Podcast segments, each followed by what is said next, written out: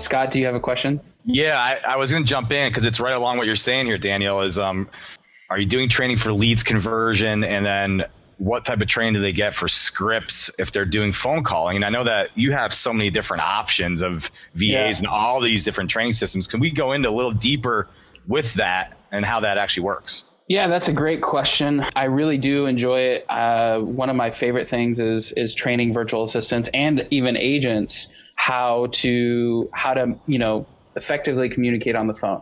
Anyway, so we do a two week specific training. And what we've learned is that virtual assistants need some hand holding when it comes to scripts and systems and training. And so, Ricky, to your question, we have two weeks of, of intensive one on one kind of training with our virtual assistants where they role play, they go over scripts. We actually have them called Zillow leads. So, we're not walking into this and being, you know, some fly by night company who you know promises and then doesn't do it. We actually have our virtual assistants um, in the training process. We call it an audition. We have a two week audition.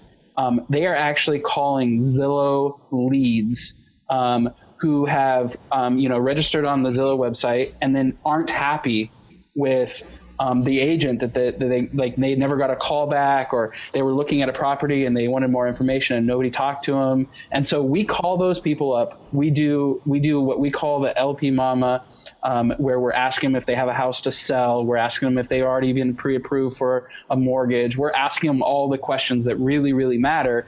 And then we're trying to see if they have an interest in meeting with an with a with a licensed agent who's a Zillow um, you know premier agent and so when they say yes, then we, we get on the list and we, we find another local premier agent in that area and we make the connection.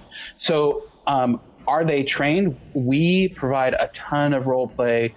They're doing a ton of script stuff. They're asking the, the basic questions. And in two weeks, we have a pretty good sense of who will make it and who will not make it. And so then it's up to you to kind of take it over from there. Um, two weeks typically isn't enough for a calling virtual assistant. They need a couple more weeks to get them used to your market and used to your teams.